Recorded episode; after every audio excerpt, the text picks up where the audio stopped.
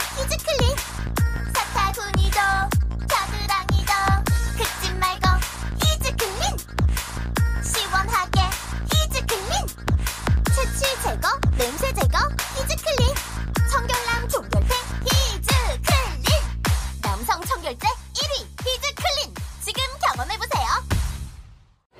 저 슈퍼스타 최욱은 오늘부로 비혼자임을 선언합니다. 최스타님, 연간 2만 쌍 이상 성원이 되고 있는 여보야 서비스를 알고 계십니까? 저 정기자, 나 슈퍼스타요. 내가 결혼정보회사에 어떻게 찾아갑니까? 여보야는요, 셀프 중매 서비스이기 때문에 직접 가실 필요가 없어요. 돈이 한두 푼 드는 일이 아니지 않소? 여보야는요, 성혼을 위해 사용된 비용을 100% 환불해주고 결혼할 때 100만원, 아이 낳으면 200만원의 축하금까지 준답니다. 그래도 난 경력이 있는 분들이 더 좋던데. 초혼도 재혼도 인연을 만날 수가 있습니다. 지금 스마트폰에서 여보야를 다운받으세요.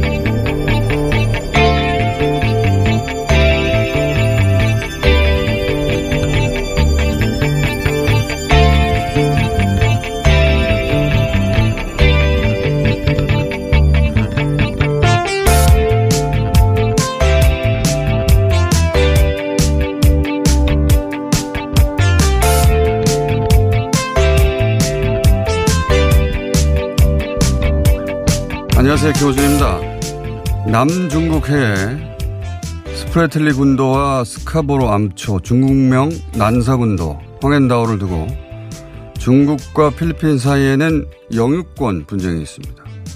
미국이 이 해역에서 중국의 남하를 막고자 시작한 게 바로 항행의 자유 군사작전이죠.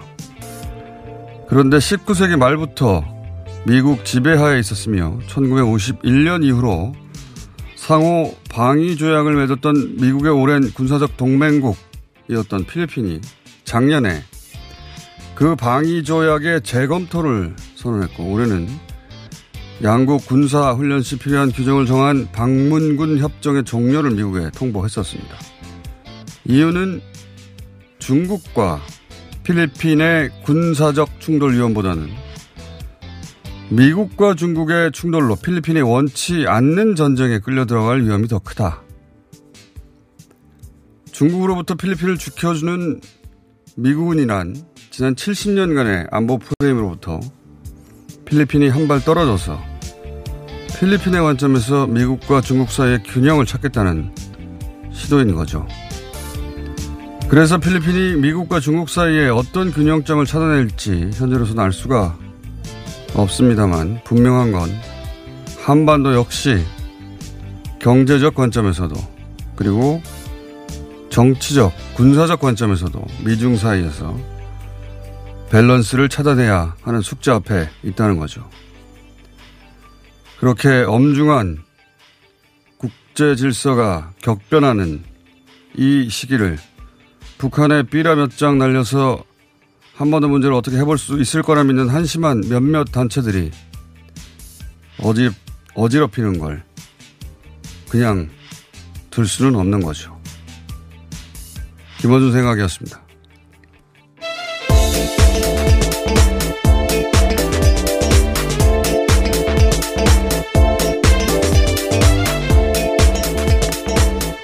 TBS의 비밀입니다. 네. 전 세계가 중국과 미국 사이에 선택하라는 압력을 받는 거거든요. 예.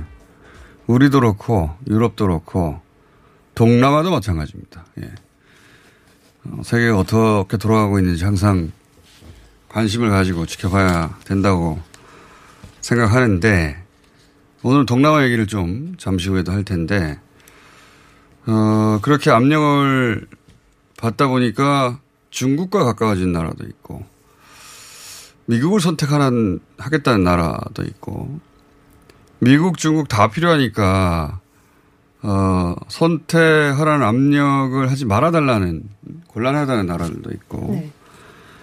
어, 필리핀 역시도 필리핀은 미국의 식민지였단 말이죠. 예, 그리고 우리보다 먼저 방위 조약을 맺어서 어, 서태평양의 군사적 어, 요지이기도 합니다. 미군 입장에서는 그런 필리핀에서 최근 들어서 이제 소위 등거리 외교를 시도하는 거예요. 예. 어, 전 세계가 마찬가지인데 그러니까 미국이 중국을 대하는 태도 때문이기도 하고 중국의 팽창 때문이기도 하고 어, 미국 중국의 경제적 성장 때문이기도 하고 미국 선거 때문이기도 하고 뭐 여러 가지 복합적인 이유 때문에 이런 복합적이고 복잡한 국제적인 역학 구도 속에 한반도도 있는 거죠. 예. 한반도도 경제적 압력도 받고 G10 얘기도 그렇게 해서 나오는 것이고 우리한테 기회일 수도 있고 위기일 수도 있고 이런 상황에서 언제적 삐랍니까 이게 예. 북한에 삐라 보내고 페트병에 쌀 넣어서 뭘 어떻게 하자는 거예요. 어, 시절이 어떤 시절인데 삐라로 이런 한반도 상황에서 어떤 돌파가 마련될 거라고 생각하는 것도 유치원생들의 발상 같은 거예요. 그냥 상대 승질만 돋구는 거지. 무슨 문제를 해결합니까? 그리고 페트병에 한줍 쌀을 넣어서 어떻게 북한의 식량 문제를 해결합니까? 정말 그게 관심이 있었으면 더군다나 그 페트병에 한줍 쌀을 넣어서 물에 띄우면 대부분 남쪽 해안에 쓸려 내려와요. 그 정말 인도적 차원의 쌀을 보내고 싶으면 통일부에 가서 대북 쌀 지원하라고 촉구하는 게 훨씬 효율적인데 효과적이고 그런 건 절대 안 합니다. 예. 그 쌀을 정말 보내주고 싶어서 그런 게 아니라 아니라는 거죠. 이건 그냥 어, 일배 수준의 발상이라고 저는 보는데 제도권 보수가 또 이런 분들에게 어제 국회 기자회견 길을 마련해 주던데 그렇게 해서 한 번도 문제가 0.0001이라도 해결되나요? 예. 자, 그 얘기가 계속 나와서 오프닝에서 얘기했고요. 네. 짧게 오늘 인터뷰가 많습니다. 코로나 상황 짚어보고 바로 국내 정치 얘기. 네, 전 세계 네. 누적 환자는 270, 228만에서 죄송합니다. 728만에서 740만으로 늘었습니다. 신규 확진자 수도 어제보다 더 많은 숫자가 나왔는데요. 전 세계적으로 코로나가 이제 잡혀갈 것만 같은 시간이 지났는데도 확진자 수는 계속 늘어갑니다. 계속 늘어나고 어, 남미가 가장 큰 이제 진원지가 되고 있다고 말씀드렸는데 브라질은 6월 내에 100만 갈 것 같아요. 예, 추세가 지금 75만 정도 됐고. 네. 어, 그리고 인도, 파키스탄도 점점 늘어나고 아프리카 지역도 계속 늘어납니다. 자, 이 추세는 잡히지 않고 있다. 어, 처음에 이제 우리 눈에 크게 들어왔던 서유럽 국가들이 이제 천 명 혹은 천 명 이하로 떨어지면서 착시가 있는데 그렇지 않다. 우리도 3, 40년 계속 나오고 있습니다. 예.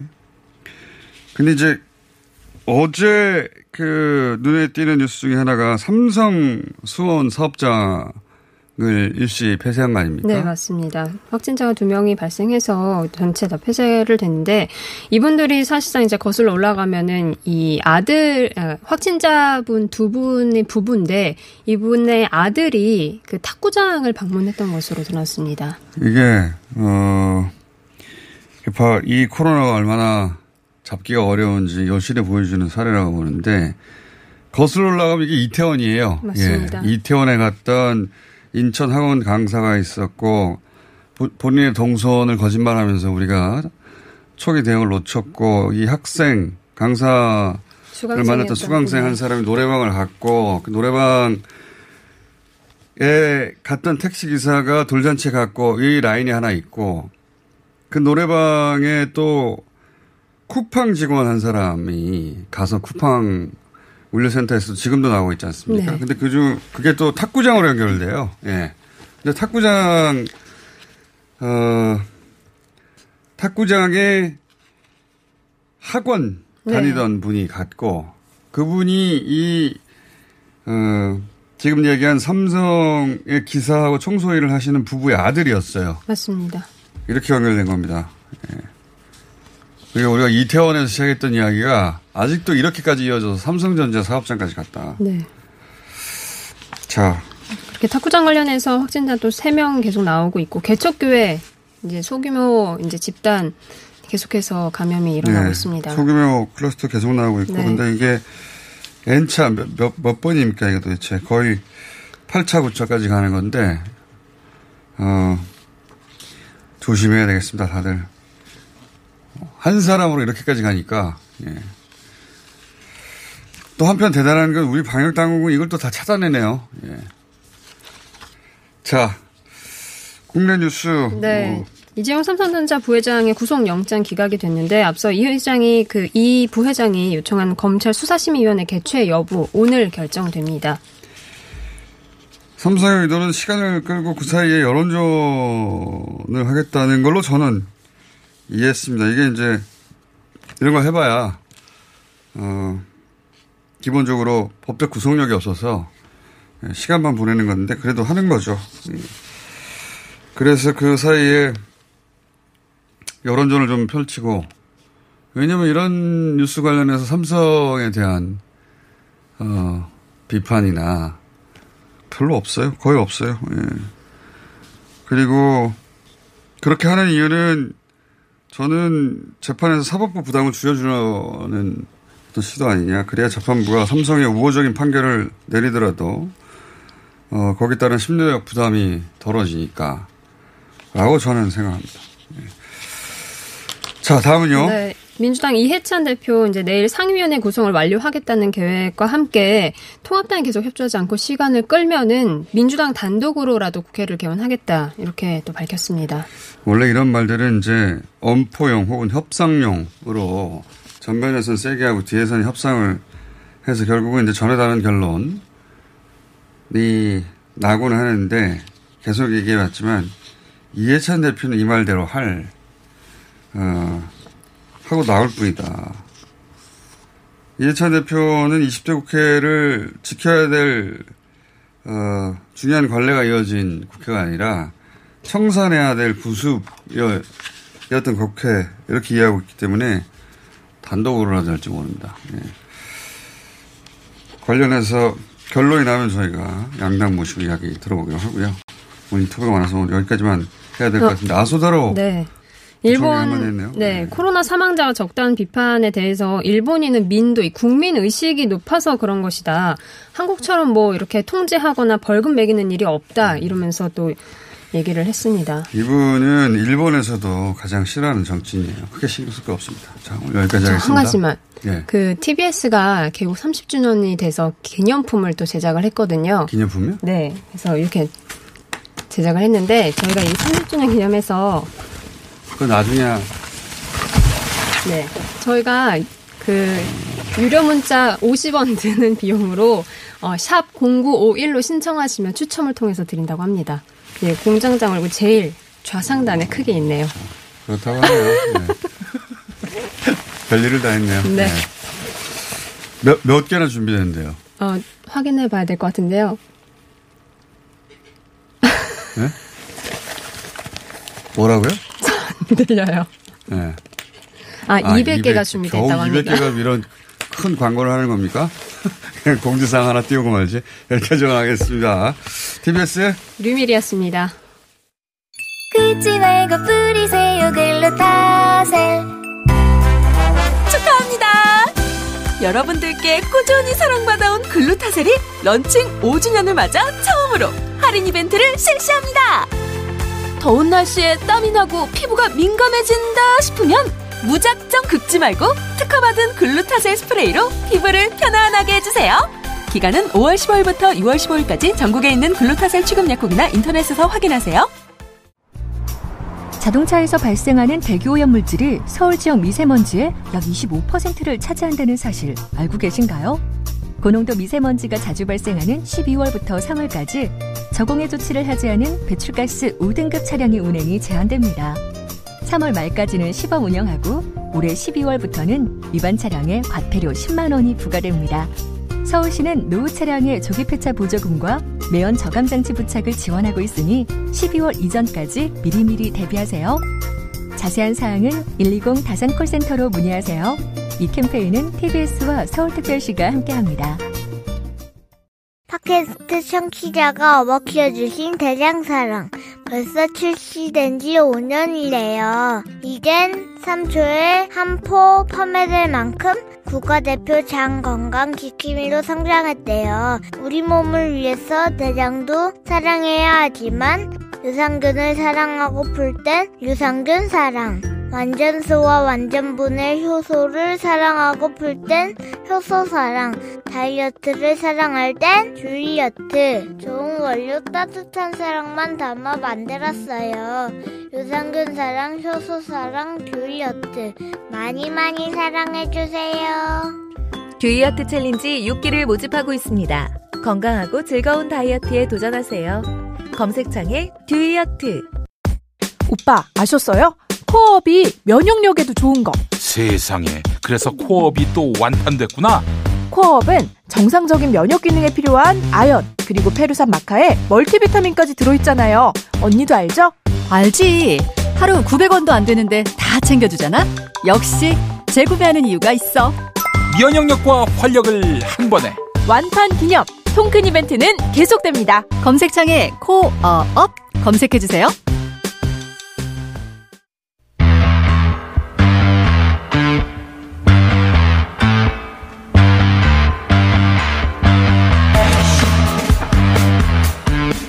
긴급 재난지원금 지난달 13일부터 쓰이기 시작해서 이틀 후면 꼭 한 달이 됩니다. 어, 주로 어디 쓰였는지 한번 짚어보겠습니다. 행전안전부 윤종인 차관 전화 연결됐습니다. 안녕하세요, 차관님. 네, 안녕하세요. 예, 만 한 달이 지나면 저희가 스튜디오에 직접 모시고 좀 자세히 얘기해 보기로 하고 오늘 간단하게 현황 짚어보려고 연결했습니다. 네네. 자, 어, 거의 한 달이 다 됐는데 이 재난지원금을 어디에 가장 많이 썼습니까? 그 지금 저희가 뭐 13일부터 어 지금 지급을 하기 시작해서 5월 31일 기준으로 좀 분석을 좀 해보면요. 예. 그 음식점에서 24.8%가 사용되었고 마트 식료품점에서 24.2%, 그러니까 병원 약국에서 10.4% 이렇게 많이 사용하셨어요. 그래서 요 세 개 순위를 합치면은 한 60% 정도 되시기 때문에 음. 국민들께서 긴급재난지원금을 음식점, 마트 식료품점, 병원 약국 이런 데서 많이 사용하셨다 이렇게 일단 말씀드릴 수 있겠습니다. 전통시장 얘기도 많이 했는데 전통시장은 거기 포함되어 있는 겁니까? 아니면 따로 있습니까? 전통시장도 이 안에 포함이 되어 있는데 예. 전통시장은 참고로 어, 요 업종별이 아- 기준이 아니니까요. 전통시장. 아, 그렇겠군요. 전통시장은 뭐 매출액이 그 5월 첫 주, 즉 지급을 하지 않았을 때 대비해서는 한 20% 정도 예. 는 것으로 저희가 파악을 하고 있습니다. 그리고 이제 중소 그 상인들에게 도움이 되어야 한다는 게 취지였는데 주요. 실제 그 카드 가맹점별 규모는 어때요? 지금 저희가 사용액 기준으로 보면은 예. 그 영세 중소 신용카드 가맹점이라는 게 있습니다. 이게 이제 연매출 기준으로 30억 이하 아, 예. 말씀을 하는데 여기에서 약 한 64%가 아, 이제 사용이 됐고요. 이 중에서 조금 더 영세하다고 할 수 있는 그 연매출 3억 원 이하로 볼 때는 여기서 한 26%가 사용이 됐기 때문에 음. 아, 영세한 그, 쌍, 그 중소신용카드 가맹점에서 많이 사용됐다 이렇게 말씀을 드릴 수가 있을 것 같고요. 매출액 자체도 그러면 결과 매출액 증가율도 5월, 그러니까 첫 주, 즉 지급하기 전주 대비해서는 12.6% 이렇게 좀 는 것으로 저희가 보고 있습니다. 음, 전체 평균 10% 이상 늘었다. 네, 그렇습니다. 네. 그렇군요. 이 정도면 애초 재난지원금이 목표로 했던 목표치에 근접합니까? 네, 많이 근접하고 있습니다, 사실은. 그래서 당초에도 저희가 긴급재난지원금을 아, 드리면서 어떤 소비심리 회복, 특히 이제 골목 상권의 가맹점 분들이 어려움을 해소하는 쪽에 아, 저희가 관심이 많았는데 지금까지 나온 결과로는 음. 저희가 이 긴급재난지원금을 드린 그 어떤 정책 효과를 거두고 있는 것으로 저희는 이렇게 보고 있습니다. 알겠습니다. 지역 경제 활성화에 분명히 수치로 그 기여도가 확인된다 이런 말씀이신데 그러면 이게 언제까지 돈을 다 쓰게 돼 있죠? 그게 8월 31일까지입니다. 그때까지 못 쓰면 어떻게 됩니까 그 돈은? 못 쓰면 그 국가와 자치단체로 환수되도록 되어 있는데요. 어, 그렇구나. 그 6월 8일, 예. 6월 8일 기준으로 전체 카드 기준으로는 사용액이 한 74.4% 되니까 아, 저희가 국민들께 열심히 말씀드려서 꼭 8월 30일까지 쓸 수 있도록 노력을 하겠습니다. 어, 그러니까 25% 정도 잔여액이 남아 있는 거네요. 네, 그렇게 어, 근데 이제 이 돈을 아낀다고 해서 8월 30일 이후에 현금으로 환급 받는다든가 그런 건 불가능하다는 얘기죠? 네, 맞습니다. 다 써야 되는 거죠? 네, 다 쓰셔야 됩니다. 알겠습니다. 받아간 비율은 어떻게 됩니까? 전 국민의 대상자. 지금 저희가 최근에 확인한 수치는 이제 99.7%까지 확인을 했으니까요. 99.7%, 0, 예, 거의 다 0.3%를 제외하고는 다 받아갔네요. 네, 거의 다 받아가신 겁니다. 아하. 정책 목표를 거의 달성한 것으로 보인다고 하셨는데, 네. 현황 간단하게 여기까지 짚고요. 네. 만 한 달치 자료를 직접 들고 저희 스튜디오에 한번 나와주시죠. 다음 주에. 알겠습니다. 예. 네, 다음 하죠. 주에 뵙는 걸 알겠습니다. 오늘 여기까지 하겠습니다. 감사합니다. 네, 감사합니다. 네. 네. 네. 행정안전부의 윤종인 차관이었습니다.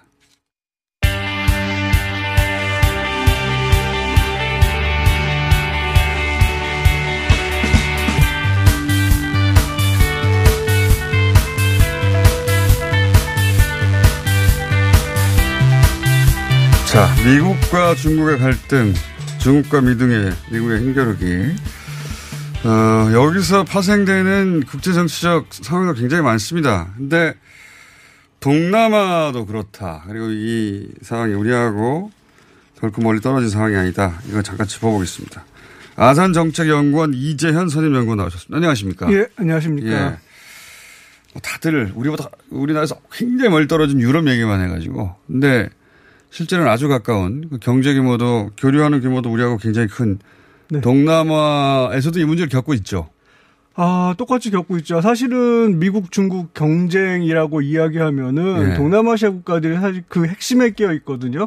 그러니까 지금 트럼프 행정부에서 뭐 Indo-Pacific 이야기하고 중국 예. 일 일대일로 이야기하는데, 어, 미국에서 Indo-Pacific 이야기하기 전에 기억하실 겁니다. 아마 오- 오바마 정부 때 pivot 예. 이야기했었잖아요. pivot에서도 동남아 지역이 핵심이고, 중국은 지금 성장한 국력을 바탕으로 해서 더 넓은 지역으로 네. 바다로 나가고 싶어 하고 그렇죠. 미국은 어떻게 해서든지 그거를 막고 하고. 싶어 하고 사실 중국이 위로 올라갈 길은 없고 그렇죠. 서쪽으로는 러시아가 있고 예. 오른쪽으로 보자면 우리나라 그다음에 일본이 일본, 있고 동맹 국가들 있죠. 그나마 중국 입장에서는 어, 상대적으로 만만한 것이 남중국해 예. 동남아하고 공유하고 있는 바다. 남중국해를 통해서 그 인도네시아, 말레이시아 사이에 말라카 해협을 지나가면은 인도양으로 넘어가고 예. 그러면 아프리카, 중동, 유럽으로 가는 예, 예. 바닷길이 생기는 거거든요. 근데 거기를 개척하고 싶어 하는 거고 미국은 어, 바다를 통해서 전 세계에 있는 미군 기지를 연결을 예. 해야 되는데 그러자면은 남중국해가 되게 중요한 지역이고 예. 여기를 어떻게 해서든 확보해야 되고 그러니까 거기에서 접점이 생기는 거죠. 미국의 전략과 중국의 전략이. 예. 충, 충돌 지점이 생기는 예. 거죠. 예. 과거에는 뭐 중국이 거기까지 신경 못 쓰다가 그러니까 한반도가 화약고라고 하는데 미국과 중국이 충돌하면 가능성으로 따지자면 남중국 해가 더 높지 않습니까? 어, 한반도하고 대만하고 남중국해 세 개가 미국하고 중국 사이에 충돌의 가능성이 있는데 네. 한반도하고 대만은 조금 남중국해랑 다른 것 같아요. 남중국해에서는 중국도 미국도 아니, 중국은 직접 들어가겠지만 미국은 대리전이 가능하고 만약에 네. 충돌이 일어난다면은 국가 거대 전략 차원에서 볼 때는 남중국해가 가장 중요하죠. 그러니까요. 거기가 부담도 덜 하잖아요, 서로. 예, 예. 바다고. 예. 한반도에서 무슨 일이 일어나면은 피해가 엄청날 텐데 남중국해에서는 상대적으로 큰 부담 없이 충돌이 가능한 벼- 좀 말이 좀 이상하지만은 그러니까 상대적으로 충돌이 일어난다면 여기가 일어날 위험이 더 높은 예, 것이다. 예. 굉장히. 그래서 뭐 자유의 항행 뭐 이런 것도 계속 나오는데 그게 결국 이 지역 때문에 그렇죠. 예. 그 미국 미군이 어 중국 내려오네 그러면서 중국이 남중국해에서 조그만 이제 모래톱이라든지 산호초로 만들어진 섬이라든지 이런 네. 암초. 것들을 자기네 영토로 예. 선언을 하고 미국은 그게 아니다. 여기는 누구나 지나다닐 수 있는 데다 그래서 어, 심심하면 이제 군함으로 거기 주변을 지나다니는 거죠. 그 중국도 어 필리핀 혹은 뭐 베트남도 여기 껴 있는데 남중국해에 있는 좀 큰 바위섬 같은 거 네. 사실은 아무도 신경 안 쓰던 거 예. 그거를 이제 우리 땅이라고 중국이 선언하고 거기다 막 뭘 짓잖아요. 그렇죠. 인공적으로 예. 그리고 막 도시 이름 부여하고 사람도 안 사는데 도시 이름 부여하고 그 군사 시설들을 만들거든요. 네. 어, 바다를 그냥 아무것도 없는데 네. 조그만 땅 있는데 거기다 바다를 메워 가지고 활주로를 만들고 일부러 군사. 시설을 만들고 포대를 배치하고 하는 일들이 벌어지고 있죠. 상당히 그 걱정스러운 그래서 이제 그 땅은 우리 땅이라고 했던 필리핀하고 사이에 뭐 난사군도 황앤다오 이런 네. 지역에 이제 영토 분쟁이 있고 그 중국이 자기들 어 영역을 침범했다고 생각하는 필리핀 사이에 필리핀하고 사이에 이제 군사적 긴장이 있는데 그걸 이제 미국의 힘을 빌어서 필리핀이 해결해 왔는데 더군다나 필리핀은 뭐 미국의 식민지도 겪었고 예, 오랫동안 어 군사적 동맹국이었고 근데 최근에 두테르트 이후에 아, 잠깐만 기다려봐.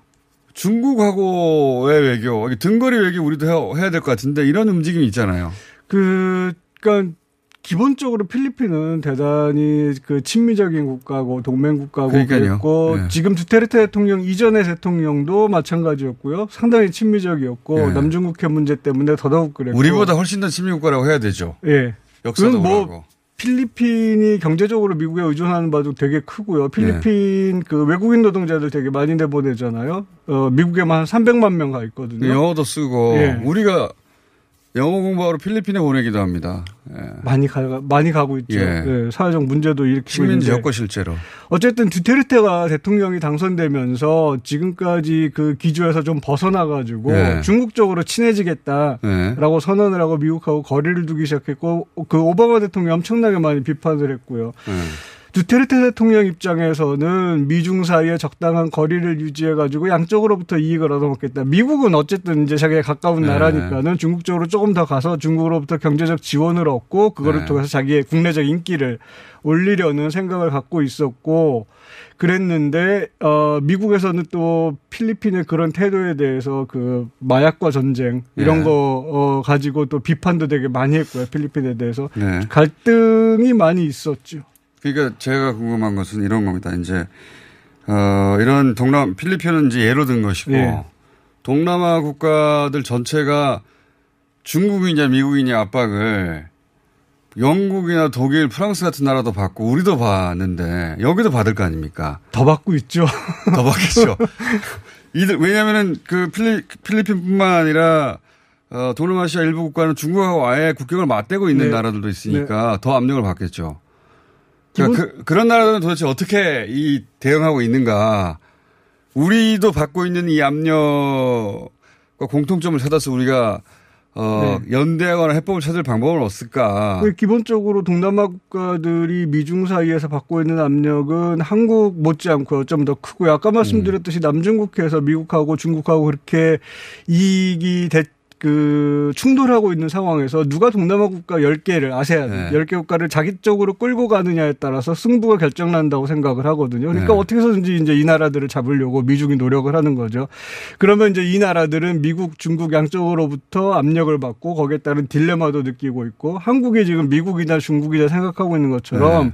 똑같은 생각을 가지고 있기 때문에 동남아 국가들하고 한국하고 비슷한 딜레마를 가지고 있으면 우리 여기서 뭔가 힘을 합쳐서 해볼 수 있는 게 있지 않을까. 네, 저도 그 생각에. 그러니까, 네, 강대국 사이에서 보다 힘이 약한 국가들이 결국 강대국에 대해서 협상력을 발휘할 수 있는 거는 숫자의 힘밖에 없거든요. 머릿수. 예. 미국하고 나토가 그렇게 하는 거 아닙니까?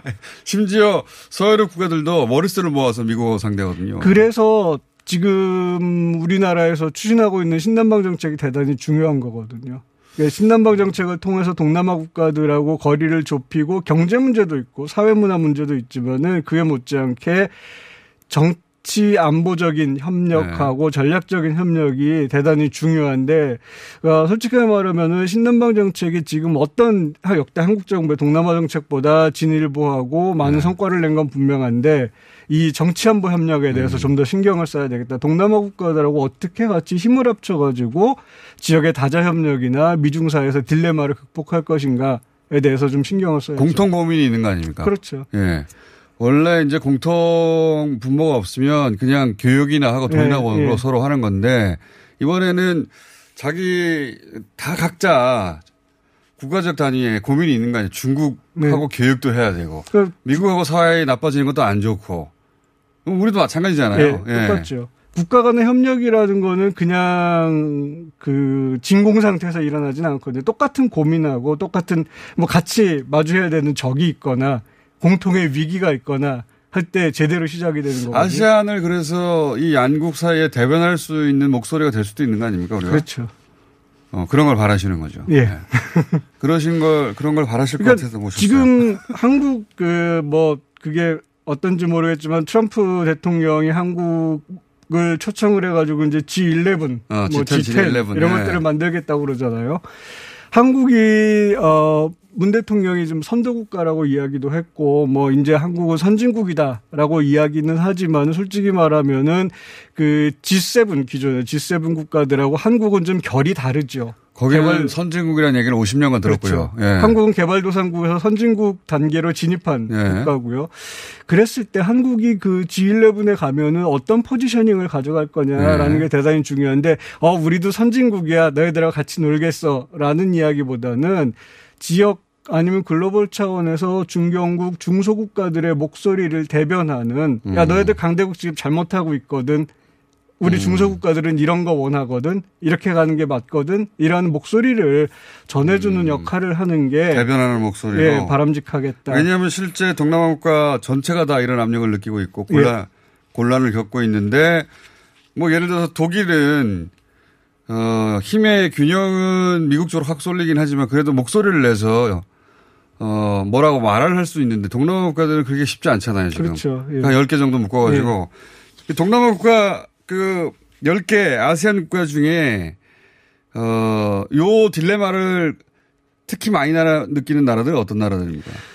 어, 뭐, 다 똑같이 느끼고 있지만, 그거를 밖으로 표현하는 나라 중에서 그럼 필리핀이 대표적인. 나라는 예. 저는 싱가포르라고 봐요. 아, 오히려 싱가포르다. 예, 싱가포르이 어, 거기는 어 부자죠.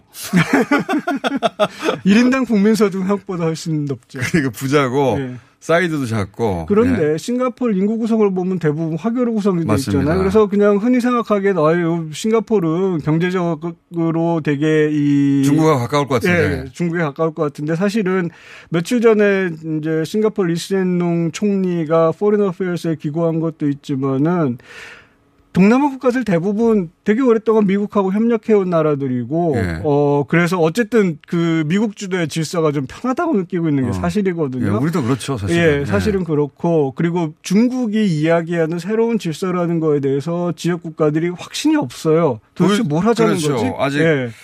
모르는 거는 공포잖아요. 미국 주도하에 번영은 몇십 년간 해봤는데 중국 주도하에선 해본 적도 없는데 네.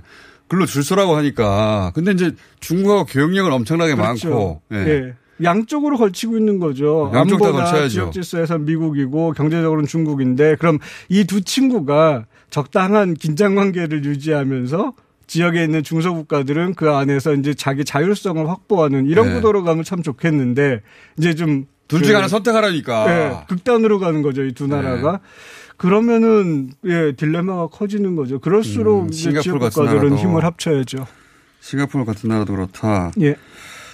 그 가장 친중국일 것 같은 나라면서 가장 잘 사는 아세안에서도 나라 역시 어 그게 아니라 양쪽의 등거리를 어떻게 유지할 뭐 것인지. 싱가포르도 그렇고 동남아 국가들 전체적으로 그런 등거리, 해증 이런 것들에 아. 상당히 능한 국가들이고요. 싱가포르는 뭐 중국이 압력을 줌에도 불구하고 대만이랑 군사 훈련을 음. 70년대부터 계속하고 있거든요. 중국 입장에서 상당히 불편한 음. 상황이죠. 그러니까 동남아가 우리와 아, 군사 외교적 혹은 뭐 안보 경제 차원에서 분명한 파트너가 될 수도 있다. 예. 한국이 좀 더 노력을 해야 돼요. 되어야 한다라고 보시는 예. 거죠. 아 예. 예. 동남아를 머릿속에 넣고 예, 국제 질서를 바라본 적은 우리가 없었는데 그런 시대가 오고 있다. 예. 예. 그리고 한국 입장에서도 우리가 뭐 군사적으로 강대국을 상대할 수 있는 것도 아니고 결국에는 외교력밖에 없고 외교라고 했을 때는 보다 많은 국가들하고 전략적인 네트워크를 많이 만드는 것이 한국한테 훨씬 유리한 상황인 거거든요. 그러면 그 시작은 가까운 동남아부터라는 이야기죠. 자, 동남아 상황 한번 짚어봤습니다. 저희가 어, 주변 국제정세 계속해서 짚어가겠습니다. 가만히 나오셨어요. 예. 어, 코로나도 있고 뭐 그래 동- 그게 지금 그 한국의 동남아 상황이거든요. 그러니까 바쁜 일이 있을 땐 잊어버려요 동남아를. 맞아요. 그러다가 조금 이제 아유 이제, 이제 해결했네. 그러고 나면 동남아를 또 보기 시작을 하고. 근데 계속 가져가야 되는 거죠. 바빠도. 여기까지 하겠습니다. 본인을 자주 불러달라는 얘기였습니다. 아니 꼭 그렇지는 않고.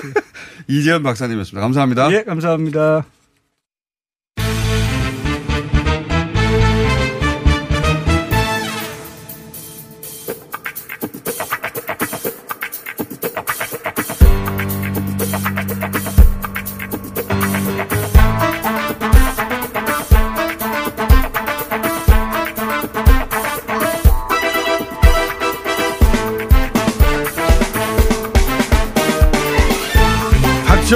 나오셨습니다. 안녕하십니까. 박지원 당국대학 석좌 교수입니다. 안녕하세요. 제가 대표님으로도 뵀었고 장관님, 대표님, 의원님 여러 가지 호칭이 있었는데 교수님 전 이게 제일 마음에 든대요. 글쎄요. 저도 어쩐지 좀 교수같이 실력이 넘쳐납니다. 어울, 어울리십니다. 교수님 하면 호칭이. 예. 그 과목은 뭡니까? 예? 과목. 뭐 과목이 과목? 있을 거 아닙니까? 예. 정치나 뭐 가르치는 정치 대북 문제요. 정치 대북 문제. 예. 그 다른 것도 다 하실 수 있잖아요. 뭐 국회의원 빼고 다 할 수 있습니다. 알겠습니다. 이 최근에 어, 북한에서 긴장도를 높이지 않습니까? 예. 그렇습니다. 예. 의도적으로 높이는 것 같은데 어, 전단 살포 가지고 이제 긴장감을 높이는 요인 은 북한 내부가 지금 어려워서 그런 것도 당연히 있겠죠. 거기서 출발하는 거 아니겠습니까? 물론 여러 가지 문제가 있지만은 어, 북미 예. 하노이 회담에서 완전히 예. 예, 사실상 결렬되고 보니까 북한 인민들에게 김정인 원장이 약속한 예. 경제 발전, 미국의 제재 해제가 없는 거예요. 예. 이런 것들이 계속 쌓여가고 스트레스 계속 쌓여가고 그렇죠. 예, 국가적인 또 스트레스가. 트럼프 대통령은 미동도 없으니까 성동격서로 문재인 대통령 우리를 자꾸 자극했죠. 그렇지만 우리도 노력은 하지만 미국에서 정책 전환을 안 해주니까 진전이 없다. 여기에 이제 코로나까지 겹쳐가지고 이 삐라 문제로 네. 소위 대북 전단 문제로 터졌죠. 예. 자기들이 존엄을 얼마나 심하게 비판을 하고 자, 그러면은 거기까지는 이제 이 수능에서 몇 차례 다뤘는데, 그러니까 그동안 누적됐던 예. 불만과 스트레스와 내부의 긴장 이런 거를 이제 해결해야 되는데 그중 그 방법의 하나로 어, 전단을 문제 삼아서 적을 밖에서 찾고 그다음에 이 이야기는 또 결국은 해결해 해결해 가자는 말이기도 하지 않습니까? 그렇죠. 해결해 네, 나가야죠. 남북 문제 해결하자 빨리 사실. 이 삐라 예. 방지법, 에, 대북 전단 방지법은 지금 갑자기 생긴 게 아니에요. 네. 18대 국회나 19대 국회, 20대 국회에서 계속 민주당에서 의원 입 발의를 했지만은 예. 입법 발의를 했지만은 의석 구조상 예, 통과가. 통과를 시키지 못한 거예요. 처음 나온 게 아니고. 그리고 통일부도 여기에 대한 준비를 해왔는데 이제 새삼스럽게 에, 김여정 제1부부장이 강하게 얘기를 하니까 급조해서 나오지 않느냐. 김여정, 김여정 하명법이다. 네. 이러한 얘기는 성립되지 않는 겁니다. 그러니까 이 법안은 몇 번이나 올라왔다가 폐기됐죠. 예. 그렇죠. 예. 박근혜 정부 시절에도 이게 문제가 돼서 이거 대법원에서 하지 말라고 했었고. 대법원 파- 판결도 또 근데 그렇게 나왔죠. 입법 미비한 걸 이번에는 그 법안을 다시 한번 발의해서 보완하겠다는 것이 처음 예. 나온 얘기가 아닌데. 근데 한편으로 이런 점도 있지 않습니까? 워낙 그 입에 붙지는 않습니다만 교수님. 워낙 교수님이 아주 어려운 가운데서도 아, 요거는 요런 장점이 있다라고 잘 잡아내시는 분이니까 저는 이걸 보고 무슨 생각을 했냐면, 어, 북한이 우리하고 완, 관계를 완전히 어, 끊으려고 하는 게 아니고 해결할 수 있는 지점을 때렸다. 우리 보고 미사일을 다 폐기하라든가 또는 미군을 철수하라든가 이거는 해결할 수 없는 문제인데 전단 문제는 사실 우리가 의지를 가지고 하면 해결할 수 있는 문제잖아요. 그렇죠. 그러니까 해결할 수 있는 문제를 강한 말로 때리고 그게 해결되고 나면 이 대화를 열 수 있는 혹은 뭐 관계를 개선할 단초가 또 마련되는 그런 방식으로 이 문제 제기를 한 게 아닐까. 그렇죠. 어, 참고로 예. 제가 교수니까 말씀을 드리는데 대법원이 판결에 대해서 국민들이 잘 이해를 못하고 있습니다. 그래서 2016년 예. 대법원은 전단 살포는 표현의 자유지만 주민 생명이나 재산에 명백한 위험이 있다면 제한이 가능하다고 판단했습니다. 네. 그래서 통합당도 당시 주민 안전을 강조했고 특히 2015년 김영우 당시 새누리 수석 대변인은 자신은 물론 타인의 생명까지 위협하는 표현의 자유를 넣어서는 문제다. 네. 이렇게 명백하게 정의를 했고 주민들이 다 싫어해요, 당연히. 그렇죠. 적경. 그 쉽게 기초 단체장들은 통일부에 우리 재산과 생명을 지키기 위해서 하지 말아달라 예.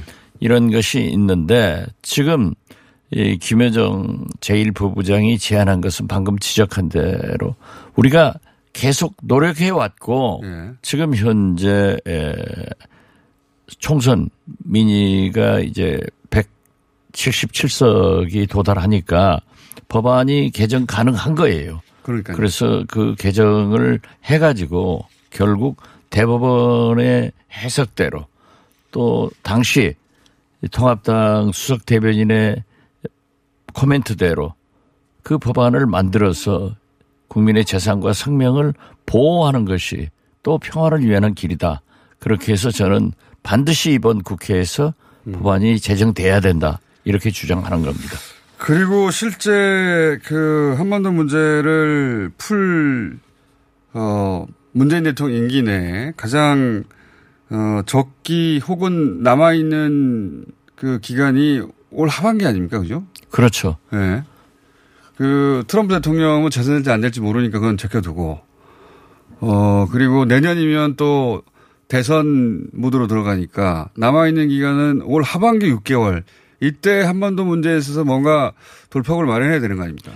물론 이 소통이 단절된 것은 1976년 예. 에, 판문점 미르나무 사건 때부터 이번까지 일곱 차례 예. 남북 간의 소통 기구가 단절됐습니다. 예. 어, 많게는 4년, 어. 짧게는 3개월 이렇게 단절됐지만은 지금 현재 가장 큰 문제는 코로나입니다. 코로나. 코로나이기 때문에 북한에서도. 사람이 올 수도 없고 갈 수도 없고 어.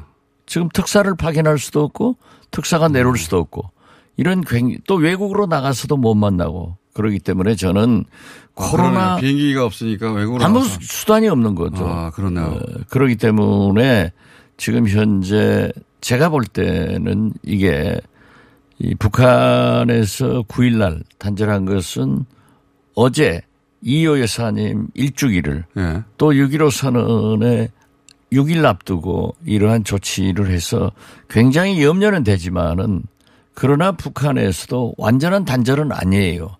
그래서 자기들도 지금 경제 발전이나 또 기왕 비핵화를 얘기를 했기 때문에 미국과 대화를 해 나가야 되는데 이 왼수 코로나가 맞고 있으니까 당분간은 좀 문제가 있다. 저는 그렇게 봅니다. 알겠습니다. 뭐 당장 눈에 확 띄는 돌파구는 코로나 때문에 쉽지 않겠지만 네, 지금은 어렵죠. 네. 알겠습니다. 근데 이건 이게 어 관계 끝 파탄 내자는 시도는 아니다. 아 그건 아니죠. 알겠습니다.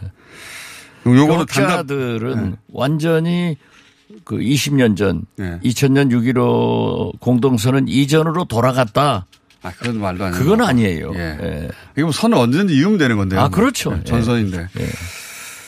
그, 몇, 몇 가지 시간이 그렇게 많지 않아 단답형으로 여쭤보자면, 어, 원구성 때 민주당이 단독으로라도 하겠다고 하잖아요. 해야죠. 실제로 그렇게 할 거라고 봅니까? 예, 보십니까? 그렇습니다. 왜냐하면 국회의장 단 선출 때도 충분한 시간을 주었는데 끝내 통합당에서 오지 않았어요. 그러면 18개 상임위를 다 가져갈 수도 있다는 건 어떻게 될 거라고 보십니까? 저는 그것은 엄포라고 생각했습니다. 지금 주호영 원내대표가 사실상 민주당에서는 12대 6을 주장했는데 네. 주호영 원내대표가 11대 7 예. 이걸 얘기했을 때 김태년 원내대표가 얘기를 하지 않더라고요. 네. 그런데 제가 알아보니까 합의는 안 됐대요. 아, 이 사안에 합의가 안 예. 됐다. 그리고 지금 법사위원장만 강하게 대두되고 있고 어, 예결위원장도 지금 거론하지 않고 있어요. 네. 그 법사위원장을 가져오고 외교위원장은 주면서 주면서 12대 6이나 11대 7 둘 중에 하나 결정될 것이다. 11대 7로 결정될 것이다. 그렇게 아, 보십니까? 그런데 이제 김태년 원내대표는 어제도 제가 잠깐 이호 여사님 일주기 예. 거기에서 잠깐 조우를 했는데 12일까지 즉 내일까지 내일까지인데? 때리겠다. 예. 라고 하는데 제가 볼 때는 아마 박병석 의장께서 다음 주 월요일, 어. 화요일로 연기를 해서 더 한번번 더? 음. 얘기를 해봐라. 이런 것으로 나가지 않을까 봅니다. 알겠습니다. 저도 좀 시간을 주어서 다음 음. 주 월요일 날, 화요일 날 이 양일 중에는 이제 그만큼 줬으면은 주었으면 설득했으면은 음. 이제 끌려다니면은 국회에는 끝나는 거예요. 그래서 해야 된다 이렇게 이번 봅니다. 금요일이 아니라 다음 주 한 주중에 결론이 날 수도 있다. 그러니까 내일 때리는 것이 제일 네. 좋은 일인데 아마 의장이 그래도 좀 더 한번 주말을 통해서 대화해봐라 이렇게 나오지 않을까 저는 정치 구단으로서 예측하는 겁니다. 단답형으로 하나만 여쭤보겠습니다. 어, 이낙연 위원장 출마합니까? 당 대표에? 저는 출마한다고 봅니다. 출마하면 굉장히 당선됩니까? 민주당 민주당 내부에서 반 이낙연 제- 전선이 지금 굉장히 그